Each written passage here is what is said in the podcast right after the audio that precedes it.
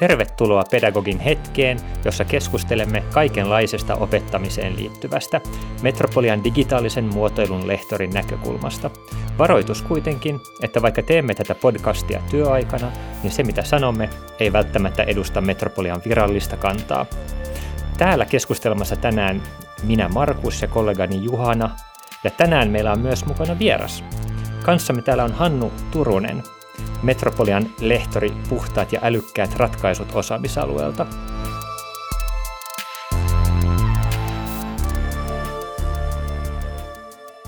Tervetuloa Hannu.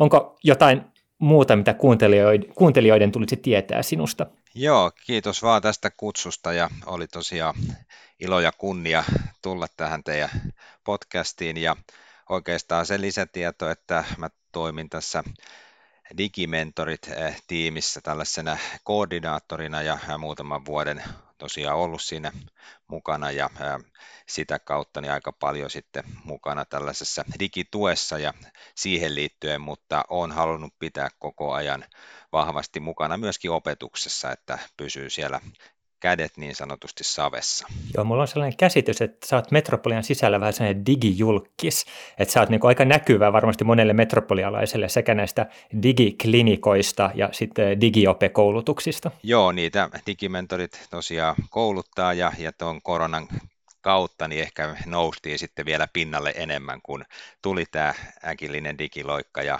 meidän tukea tarvittiin ja siitä sattui meillä ole sitten tällainen Teams-alusta, joka laajennettiin sitten koko metropoliaa koskevaksi ja edelleen toimii ja siellä on kohta 600 jäsentä, että, että sitä kautta kyllä tavoittaa hyvin monet metropolialaiset. Joo, me kutsuttiin sinut kuitenkin tänne keskustelemaan oppimismuotoilusta, kun kuulin sun puhuvan siitä tota, toisessa yhteydessä. Se mun mielestä sun esitys ja mitä sä puhuit siitä oli niin loistava, että mä ajattelin, että näitä ajatuksia pitää levittää vähän laajemminkin.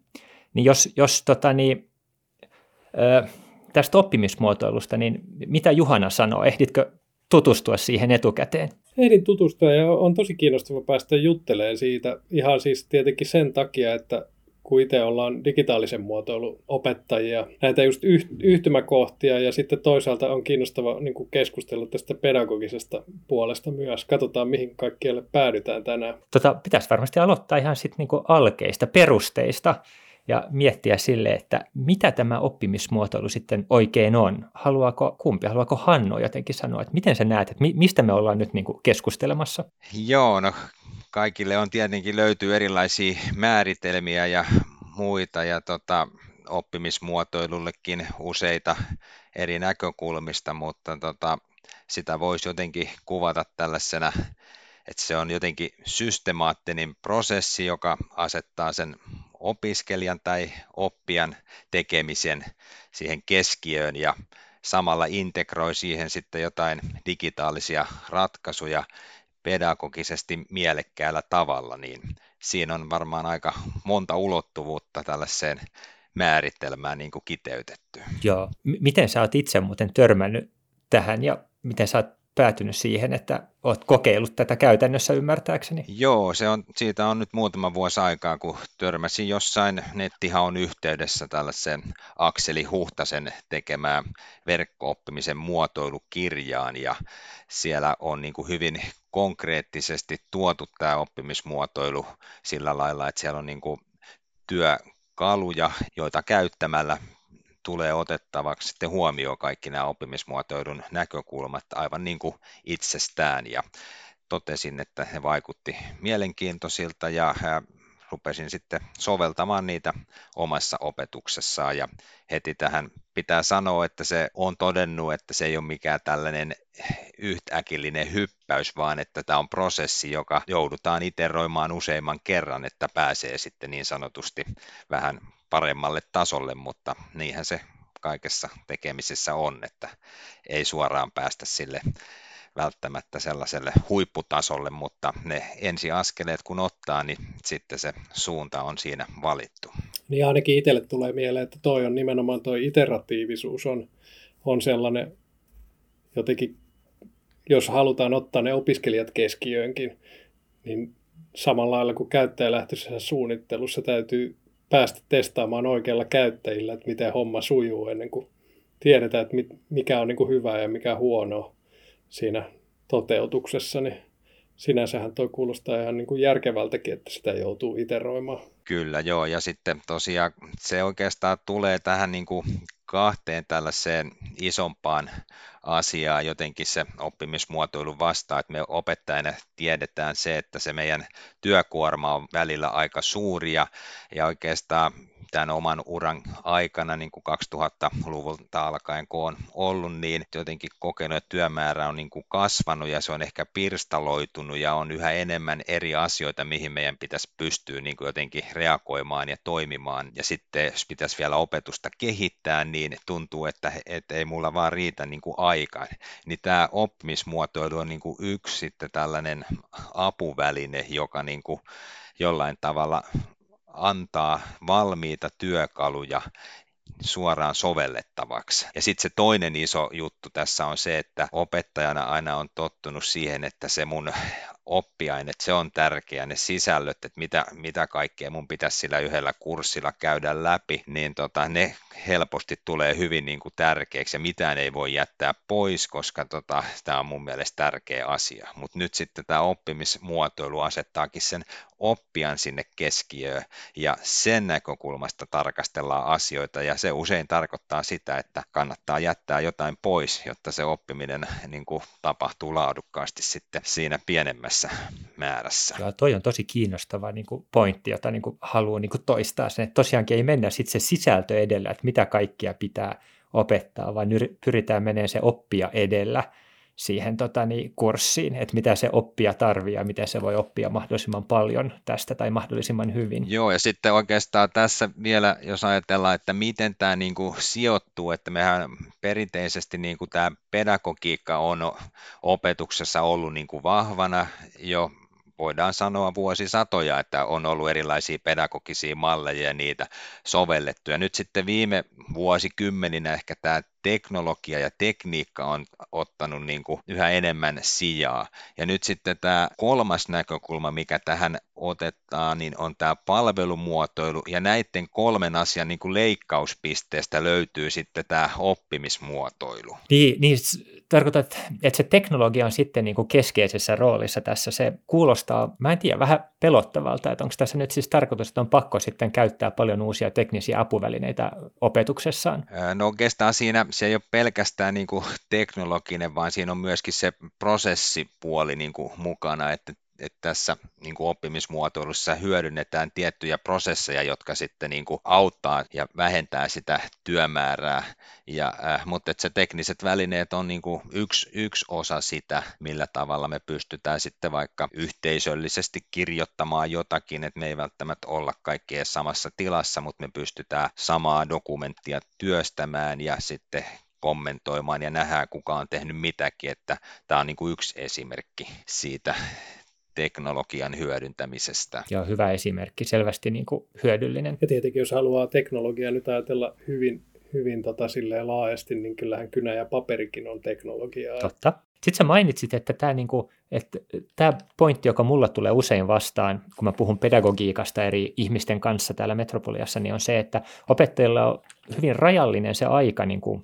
valmistella opetusta, niin tota, Millä tapaa tämä oppimismuotoilu siis voisi auttaa tähän rajalliseen työaikaan? No joo, siis itse koki, koki just, että kun tästä oppimismuotoilu niin kuin työkalupakista niin löytyi tällaisia valmiita työpohjia, että esimerkiksi mä lähdin siitä liikkeelle, että mä tein tällaisen niin kuin, ydinainis kautta tavoiteanalyysin mun opintojaksosta, jota mä olin pitkään niin kuin jo opettanut mutta kuitenkin se auttoi jo mua edelleen kirkastamaan, että mikä on tässä ne oleellisimmat asiat oppijan näkökulmasta mihin erityisesti pitää keskittyä. Ja, ja tämä sitten taas äh, sitten seuraava työkalupakista löytyvä äh, työväline oli tällainen kurssirunkopohja, joka ohjasi jakamaan ne pääpointit niin kuin omiksi moduuleiksi. Ja, ja sitten taas se ohjasi myöskin, että siinä olisi sellainen niin kuin esittely- tai orientaatiojakso ja sitten taas tällainen lopetus, yhteenvetojakso ja sitten siinä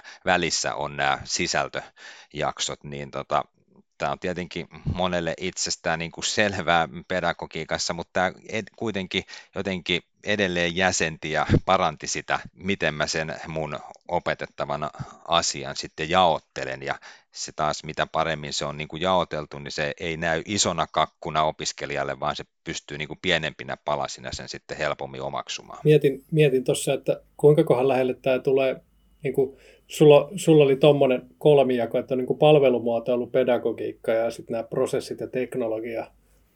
Mutta sitten taas niin kuin esimerkiksi design-ajattelussa on semmoinen pyhä kolminaisuus kuin haluttavuus, kannattavuus ja toteutettavuus, jotka kuulostaa tavallaan aika samanlaisilta.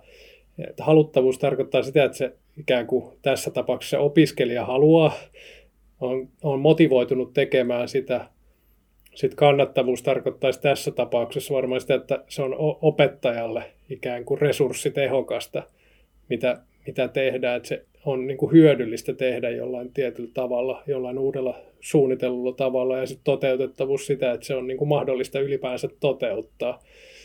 Niin herättääkö toi jotain ajatuksia sussa? Että... Joo, siis tota, äh, tässä oikeastaan löytyy myöskin niin kuin tämän oppimismuotoilun taustalta niin äh, vähän ehkä osittain samojakin juttuja, mutta että näihin, tämä niin kuin ihmisen psykologiset perustarpeet, että ne kun jollain tavalla täyttyy, niin silloin se oppiminenkin on niin kuin jotenkin äh, laadukkaampaa. Ja siinä niin kuin, äh, on tällaista neljä pointtia, mitkä on otettu esille, että siinä on ää, nämä psykologiset tekijät, niin kuin muisti, motivaatio, tarkkaavaisuus ja emootiot, ja, ja tota, ää, sitten näiden, kun nämä kaikki huomioidaan siinä koko, kokonaisuudessa, niin silloin kun oppijan kaikki tarpeet tulee huomioiduksi ja tämä oppiminen olisi sujuvaa ja laadukasta, mutta että ne ei ihan täysin mene noihin, mitä, mitä sä mainitsit, mutta että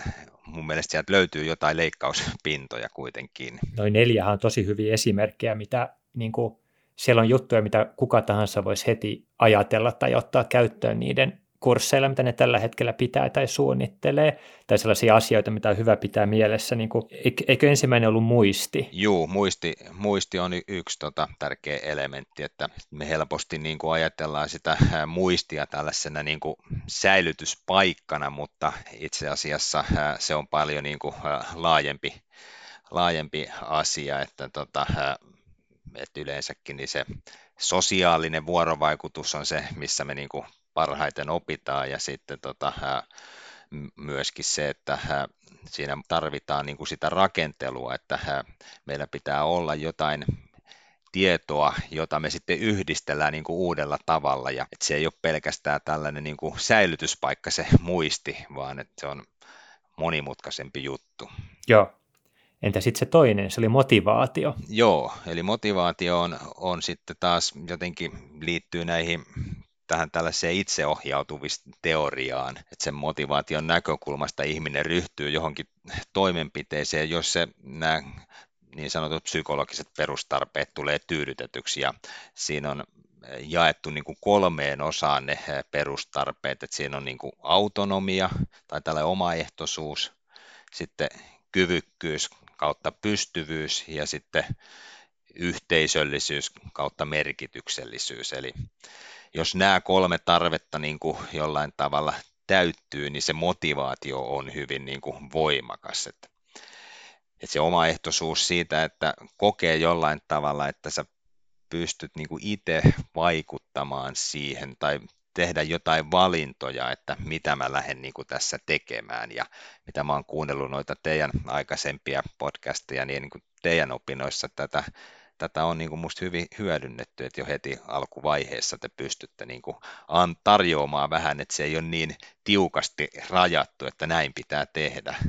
Niin tämä varmasti lisää sitä niin kuin motivaatiota. Ja sitten yksi tärkeä on se, se kyvykkyys tai se, että, että jos niin kuin heti tulee liian vaikeita juttuja, että opiskelija ei suoriudukaan siitä, niin sehän on heti niin kuin se, mikä laskee motivaatiota. Ja itse kun fysiikkaa opettaa, niin siinä joutuu aina niin kuin tasapainoilemaan sen kanssa, että tota, aina pyrin alkuun laittaa helppoja laskutehtäviä, hyvin perusjuttuja, että tulee sellainen niin kuin fiilis, että mä saan tässä jotain aikaiseksi, mä oon onnistunut ratkaisemaan, ja sitten et se on niin kuin se haastava, että pystyy niin kuin pienin stepein niin kuin sitä vaikeist, vaikeustasoa niin kuin nostamaan. Et jos se tulee liian iso steppi, niin sitten se, niin kuin, jos hakataan päätä seinää liian pitkään, niin sitten, niin kuin, että okei, että mä en, mulle ei taidot riitä ja sitten se motivaatio laskee. Ja sitten se kolmas perustarve, just se yhteisöllisyys ja merkityksellisyys, että se jotenkin, että kokee sen, että me ollaan jotenkin yhteydessä toisiin ihmisiin, että se on jo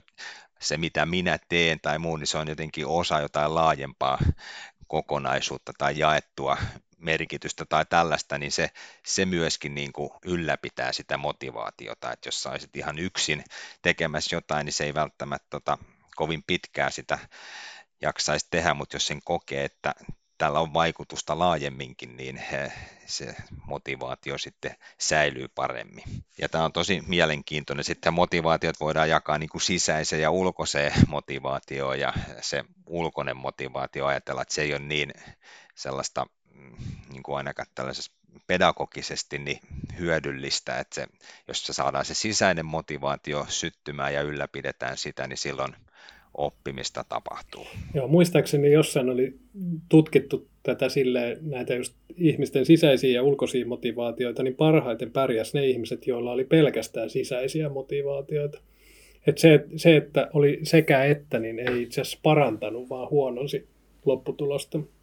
Joo, sitä on tosiaan tutkittu, että motivaatiot on monenlaista ja ne voi olla niin kuin lyhytkestoisempia ja jotain, joku tällainen pakko niin voi lyhytkestoisesti olla, mutta tosiaan niin kuin mainitsit, niin pitkäkestoisesti niin se sisäinen motivaatio on se, mikä, mikä tota, on se paras tilanne. Ja sitten tämä oppimismuotoilu niin kuin työkalut pyrkii nyt luomaan sellaiset niin kuin olosuhteet, että nämä kolme perustarvetta tulisi niin kuin tyydytettyä. Joo.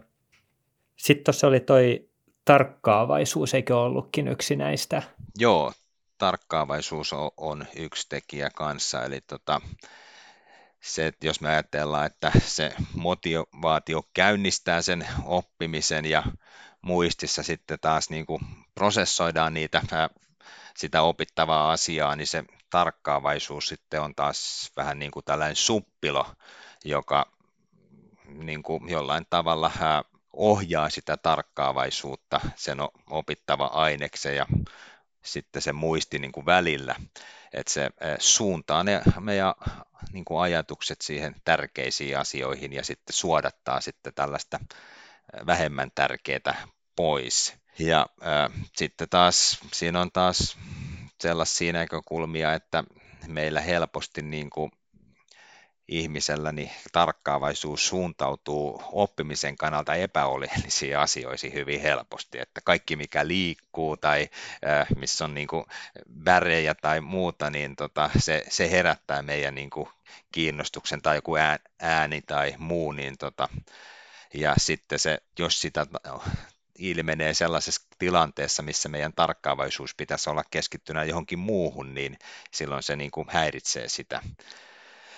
Ja, ja sitten jossain tilanteessa siitä on myös, niin kuin, että kun sehän tarkkaavaisuus se pyrkii niin kuin jollain tavalla suodattamaan mutkikkaita asioita niin kuin, ja niin kuin yksityiskohtia pois, että, että siinä jossain tilanteessa niin me, se ei välttämättä sitten toimi oikeaan suuntaan, mutta pääsääntöisesti niin pyrittäisiin välttämään niitä sellaisia turhia huomioita herättäviä asioita, että jos ajatellaan jotain oppimisympäristöä, niin jos siellä vilkkuu sivulla jotain valoja tai, tai ääniä tulee tai muuta, niin se kaikki häiritsee sitä oppimista. Tämä on varmaan nykymaailmassa ylipäänsä haasteellinen kohta, koska vaikka sä tekisit kuinka, kuinka tota tarkkaan oman oppimisympäristön, niin sitten on parikymmentä muuta laitetta ympärillä, jotka saattaa häiritä tarkkaavaisuutta. Joo, se on ihan totta jo, että tota, tämä meidän nykyteknologinen yhteiskunta ja nämä laitteet, niin on kyllä oma haasteensa ja niitä pitää sitten vaan osata laittaa hiljaiselle ja poissa hälytykset ja muut ilmoitukset niin kuin pelistä. Niin.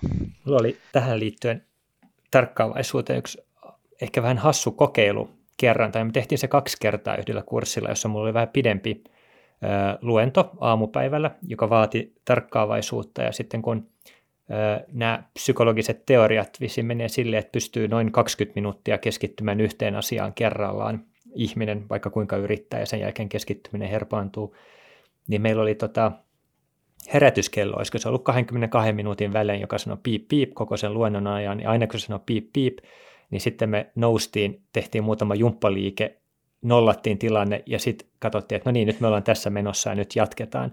Ja tämä sai suurta kiitosta opiskelijoilta, kummallista kyllä. Mä olin aika epävarma tämän koko kokeilun suhteen, mutta että, että tota, opiskelijat oli sitä mieltä, että se oli tosi hyvä. Joo, toi on ihan totta, että tosiaan se tarkkaavaisuudella on niin kuin raja, että kuinka kauan me jaksetaan keskittyä ja just toi 15-20 minuuttia on se tällaisessa niin sanotussa live, live-luennossa. Ja sitten jos me ajatellaan tällaista digitaalista oppimisympäristöä, missä on mahdollisesti jotain videoita ja siinä ei ole sitä niin kuin läsnäoloa, niin se on jopa pienempi, että puhutaan jopa tällaisesta muutamasta minuutista, kolmesta viiteen minuuttiin eh, niin kuin videopätkät, että niitä vielä jaksetaan niin kuin katsoa. Ja ilmeisesti se suuntaus on niin kuin näillä nuoremmilla sukupolvilla, se menee yhä niin kuin lyhyemmäksi, että alkaa tulee tätä TikTok-sukupolvea, niin se on kohta enää minuutin, minuutin verran, mihin ne jaksaa sitten keskittyä että se, se pitää ottaa huomioon, sit kun tällaista materiaalia rakentaa, että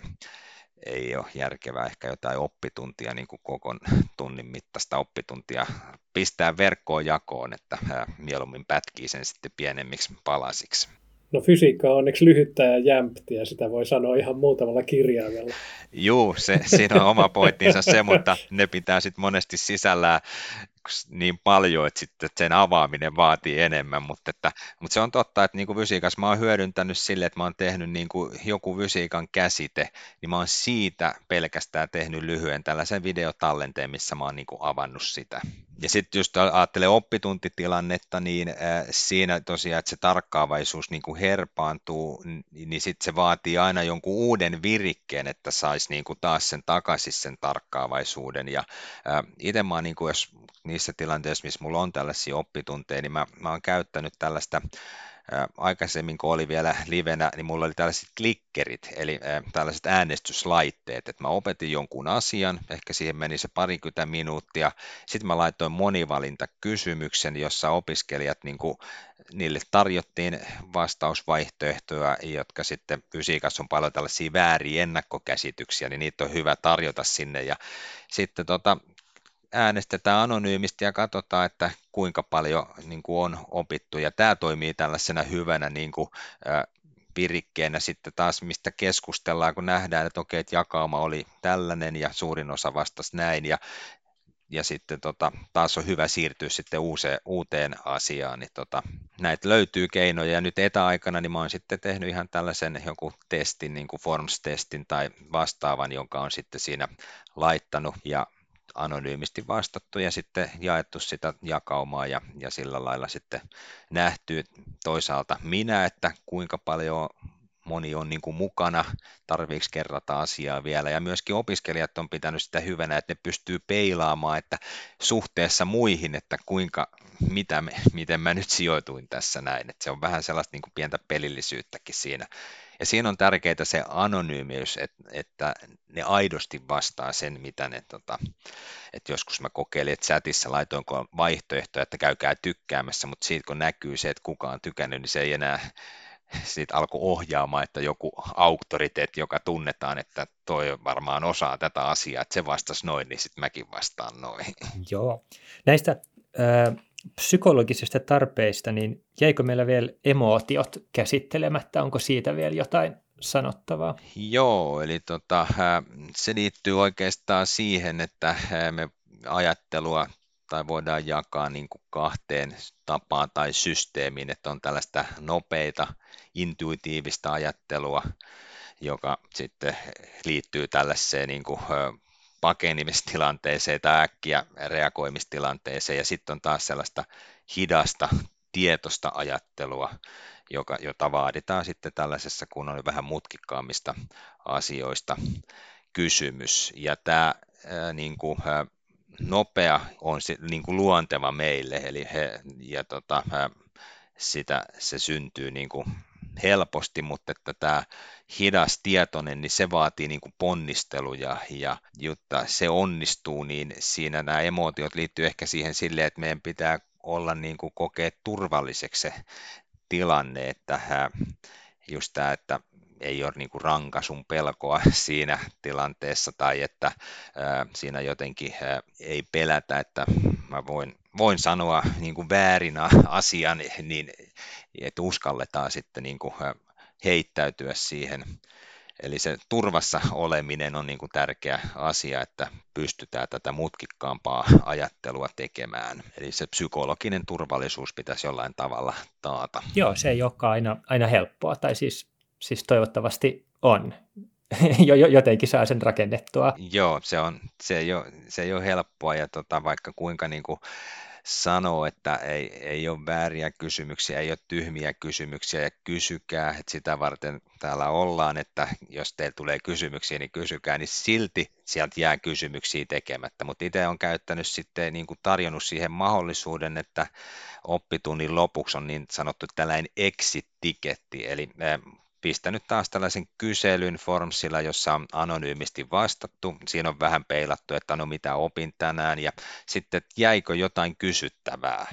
Niin sitten on huomannut sen, että vaikka mä oon oppitunnin lopuksi kysynyt, että onko jollain jotain kysyttävää, ei ole tullut, mulla olisi jäänyt fiilis, että okei, kaikki on ymmärretty. Mutta sitten tämän kyselyn jälkeen sieltä on tullutkin sitten moneltakin niin kuin yllättäviäkin kysymyksiä, joihin on voinut sitten niin kuin palata. Ja tämä nyt on yksi tällainen digitaalinen välillä kanaville, jolla tuodaan tämä turvallisuus, että kun se on anonyymi, niin siellä uskalletaan sitten kysyä sellaista, mitä ei julkisesti uskallettu. Joo, tosi hyvä idea. Mun pitää ottaa toi käyttöön itsekin tällainen exit-tiketti, että se on niin kuin luokassa ehkä sen turvallisen ympäristön luominen on jollain tapaa helpompaa, koska voi viestiä tai näkee kaikkia niin keholiikkeet ja muut, mutta verkkokurssissa tai etäopetuksessa niin se on kyllä huomattavasti vaikeampaa jotenkin rakentaa se ympäristö, niin sitten kaikki tällainen t- tiedon kerääminen ja anonyymi mahdollisuus kommentoida ja saada käsitys opiskelijoissa, niin tämä on kyllä hyvä työkalu. Tuntuu jotenkin, että on myös yhteydessä tuohon yhteenkuuluvuuden tunteeseen tai semmoiseen yhteisöllisyyteen, että sitä kautta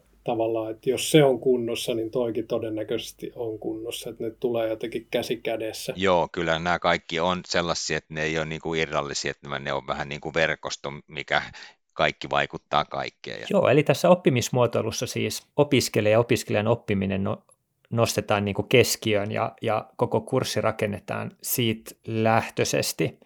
Miten tota, ihan sellainen niin kuin hassu ajatus, että mit, miten sitä oikeastaan voi oppia tuntemaan tämän niin kuin asiakkaansa, eli opiskelijan. Meillä on palvelumuotoilussa kuitenkin tällaisia erilaisia työkaluja, kuten että käydään tarkkailemassa asiakkaita ja katsomassa sitä prosessia ja muuta. Onko tässä oppimismuotoilussa mitään siihen liittyvää? Tai... Joo, no tässä niin kuin se lähtee oikeastaan, just se ensimmäinen työpohja on tällainen niin sanottu äh, kohderyhmäpohja, jossa niin kuin katsotaan kolme pääkohtaa kurssin pääteemat ja sitten, että miksi tämä aihe olisi niin kuin relevantti juuri nyt tässä tilanteessa. Ja sitten katsotaan erilaisia niin kuin mahdollisia kohderyhmiä ja sitten mietitään, että mikä niitä motivoi ja sitten mikä voisi olla vaikeaa niille. Ja ja näin. Ja, ja tästä sitten pyritään käyttämään monia menetelmiä, että yksi tapa, varmaan paras tapa on se, että oikeasti kysyy näiltä kohderyhmän henkilöiltä. Ja niin kuin itse opettajana, kun opettaa samaa kurssia niin kuin vuodesta toiseen, niin aina ed- niin kuin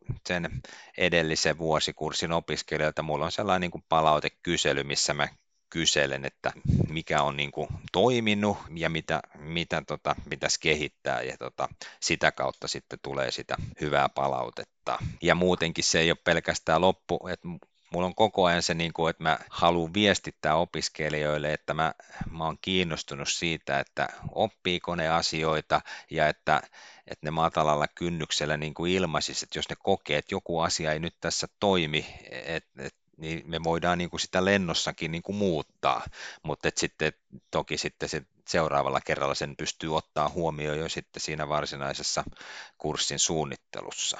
Joo, itselle tuli tuosta mieleen niin kuin design-prosessit, joita me nyt sitten taas täällä omalla puolella käytetään, niin niissä aika vahvasti yritetään ottaa ne ikään kuin asianosaiset koko prosessiin mukaan, mikä tässä tapauksessa tarkoittaisi sitä, että ne opiskelijat tulisi tekemään sen kurssin ja, ja tavallaan tekisi sen sun kanssa sen kaiken materiaalin ja sitten vielä ikään kuin jollain tavalla se lopputuotoskin olisi sellainen niin kuin yhdessä kaikin puolin tehty. Onko sulla jotain tollaisia kokeiluja ollut, että olisi ottanut radikaalisti vielä enemmän mukaan niitä opiskelijoita vai? No joo, kyllä toi, olisi yksi, yksi tota sellainen lisä, puoli, että siinä on ollut niin kuin, yksi tietty osa-alue meillä yhdellä kurssilla, mulla on ollut sille, että ne opiskelijat on niin kuin, valinnut tietyn aihepiirin ja pienryhmissä sitten perehtynyt siihen ja sitten sillä ajatuksella, että he sitten tekee sitten sellaisen esityksen, missä ne opettaa sen asian muille. Tämä on ollut vain yksi pieni osa sitä kurssia, mutta että miksei sitä voisi niin kuin laajentaa, mutta siinä sitten ehkä tota, tulee se vastaan, että se vie sitten niin kuin just tämä ajankäytöllinen puoli, että, ja sitten tietyt asiat, niin kuitenkin fysiikassa on ehkä sellaisia, että ne ei ole valmiuksia kaikilla sitten siihen lähteä sitä niin kuin ilman sellaista vahvempaa opettajan tukea, mutta sanoisin näin niin kuin näin edistyneimmin kohdalla, niin tämä voisi toimia, että tota, vähän tällaisessa niin kuin eriyttävänä opetus metodina. Onko, onko tässä sit mitä vielä, mitä pitää niin kuin tähän liittyvää, mitä kannattaa huomioida tässä prosessissa, jos joku kiinnostuu ja haluaa ottaa käyttöönsä tämän? Niin... No joo, se mikä mulla on tässä ollut ehkä vähän niin kuin puute ja mikä, mikä kuitenkin vahvasti liittyy tähän oppimismuotoiluun, niin on tämä niin kuin yhteisöllisyys ja se, että, että se olisi hyvin hedelmällistä, että tätä niin kuin koko prosessia menisi, että siinä olisi useampi henkilö, joka sitä tekisi. Että siinä tulisi sellaista niin kuin vuoropuhelua ja vaihtelua ja mä oon sitten, kun mä oon ainut fysiikan opettaja tässä meidän osaamisalueella, niin tota, se, siinä on vähän ollut sellaista puutetta sitten, että, että kenen kanssa sitä niin kuin lähtisi kehittelemään, mutta tota, on kuullut, että se, se on niin kuin todella hedelmällistä sitten ollut monessa tilanteessa, ja niin kuin mä oon ymmärtänyt teki esimerkiksi, niin te paljon paljon teette just tälle yhteistoteutuksia ja, ja että se, se on vahvasti mukana tässä oppimismuotoilussa. Joo, me ollaan koettu, että yhteisopettajuus on ollut tosi hyvä meillä silloin, kun se toteutuu, mutta onhan se, me jaetaan kyllä kokemuksia niin kuin keskenämme aika paljon ja, ja kysytään neuvoja ja muuta, mutta on se, niin kuin, kun kursseille kuitenkin resurssoidaan yleensä vain niin kuin tavallaan usein vain yksi opettaja, niin kyllä se on vaikea sitten saada yhteisopettajuutta siihen. Toki on joitain suurempia kurssikokonaisuuksia, joissa on useita opettajia, tai sitten mulla on myös tämä sama, että mä oon ainoa meistä, joka opettaa näitä teknisempiä aineita, verkko-ohjelmointia, niin silloin on myös vaikea saada palautetta muilta, koska ne on enemmän niin kuin muotoiluopettajia sitten, ja mulla on se tekninen puoli. Se on varmaan just se, että, että kuitenkin se substanssi, mitä opetetaan, vaikuttaa niin paljon siihen muotoon, että mikä on järkevää, niin kuin sä just sanoit, että jos niillä opiskelijoilla ei ole valmiuksia opettaa joita asioita, ne on niin vaativia, niin se on niin kuin eri tilanne, kun taas sit meillä suurin osa asioista on silleen kohtuullisen niin kuin semmoista maalaisjärjellä ymmärrettävää, niin me voidaan aika isojakin kokonaisuuksia periaatteessa pistää opiskelijoiden harteille ja sitten vaan korjata, jos se menee jotenkin päin tai honkia. Joo, kyllä tässä on varmaan niin kuin eri, eri oppiaineilla ja tällaisilla niin kuin aiheilla niin eroa, että miten, mitä kaikkea pystyy niin kuin toteuttamaan ja se on oikeastaan tämän opetuksen niin kuin suola, että ei löydy sellaista yhtä oikeaa totuutta, vaan siinä joutuu sitten soveltamaan ja on mahdollista kokeilla ja, ja sitä kautta kehittää sitä omaa opetusta. Niin, että vaikka tämä oppimismuotoilu tavallaan on mikä se sama, sana on, niin kuin kehys, tällainen framework, että miten toimia, malli, malli sille, että miten toimia, niin tässä on kuitenkin tilaa reagoida ja improvisoida ja muuttaa samalla, vai tulkitsinko oikein? Joo, kyllä ehdottomasti näin, että tämä, tarjoaa tällaisia niin kuin strukturoituja työkaluja, jotka sitä prosessia, niin kuin kehitysprosessia jollain tavalla nopeuttaa, mutta sulla säilyy tällainen niin kuin vapaus sitten toimia jotenkin eri tavallakin ja huomioida sitten niitä erityispiirteitä, mitä sitten siinä sun tapauksessa on. Joo, ainakin jos itse ajattelen niin kuin tämmöisiä muotoiluprosesseja, kuitenkin muotoilussakin on paljon erilaisia prosesseja, piirreltyjä kaavioita, miten asiat menee, mutta todellisuus on se, että se ikinä mene sillä lailla. Että se menee ihan miten sattuu ja tavallaan varsinkin mitä, mitä taitavampi muotoilija on, niin sen vähemmän se ehkä toteuttaa jotain tiettyä prosessia, vaan tekee sitä, mikä just sillä hetkellä on kaikista oleellisinta ja tärkeintä, niin se on varmaan tässäkin.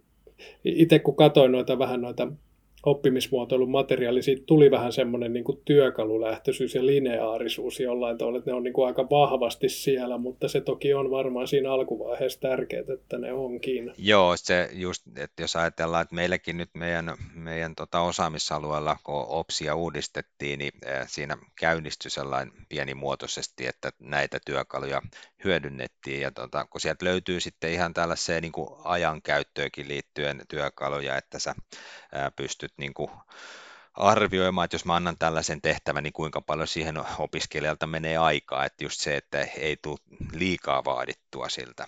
Ja sitten, mikä täällä on myöskin hyvä, niin täällä on sellaiset niin sanotut tarkistuslistat, että kun sä oot periaatteessa niin kuin rakentanut sen kurssin, niin sä voit käydä niin kuin läpi, että tällaisen vähän niin kuin laatu, laadun näkökulmasta, että kuinka hyvin tällä minun kurssilla nyt toteutuu tämä joku tietty, tietty asia, ja tota, esimerkiksi psykologian tarkistuslistasta, niin siellä on tiettyjä asioita, että voiko opiskelija valita suoritusmuodon itselleen sopivimman niin kuin elementin mukaisesti ja tota, miten ne on yhteydessä toisiin opiskelijoihin ja arvioidaan yhdestä viiteen asteikolla, niin siitä saa sitten niin kuin sellaista kuvaa, että okei, että nämä asiat mulla on hyvin, mutta ehkä seuraavalla kerralla mun kannattaisi näihin asioihin keskittyä, että tota, tämä menee vielä paremmaksi. Eli siellä on sitten käytettävyydelle oma tarkistuslista ja sitten teknisen toteutuksen tarkastuslista, niin ne on ihan hyviä sellaisia jo olemassa olevan kurssin tsekkauksia, mutta sitten jos kehittää jotain, niin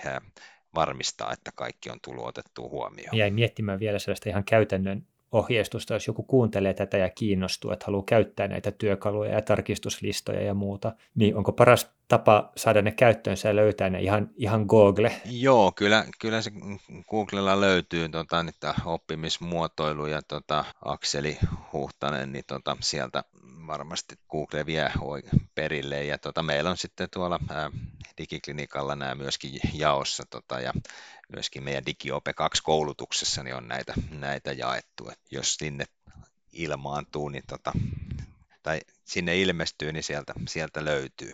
Ja tässä on nyt viime aikoina tullut tota, ihan tuorettakin materiaalia, että Laurea ammattikorkeakoulusta niin Tuija Marstio on tehnyt tällaisen tota, teoksen, jossa sitten vetää yhteen vähän, että mitä tässä oppimismuotoilusta tota, tällä hetkellä niin kuin on, tie, tiedetään, ja sen nimi on tällainen kuin pedagogista uudistumista oppimisen muotoilun avulla, niin tota, siinä on myöskin sitten tällaisia tapausesimerkkejä, että miten eri aloilla sitä on niin kuin hyödynnetty.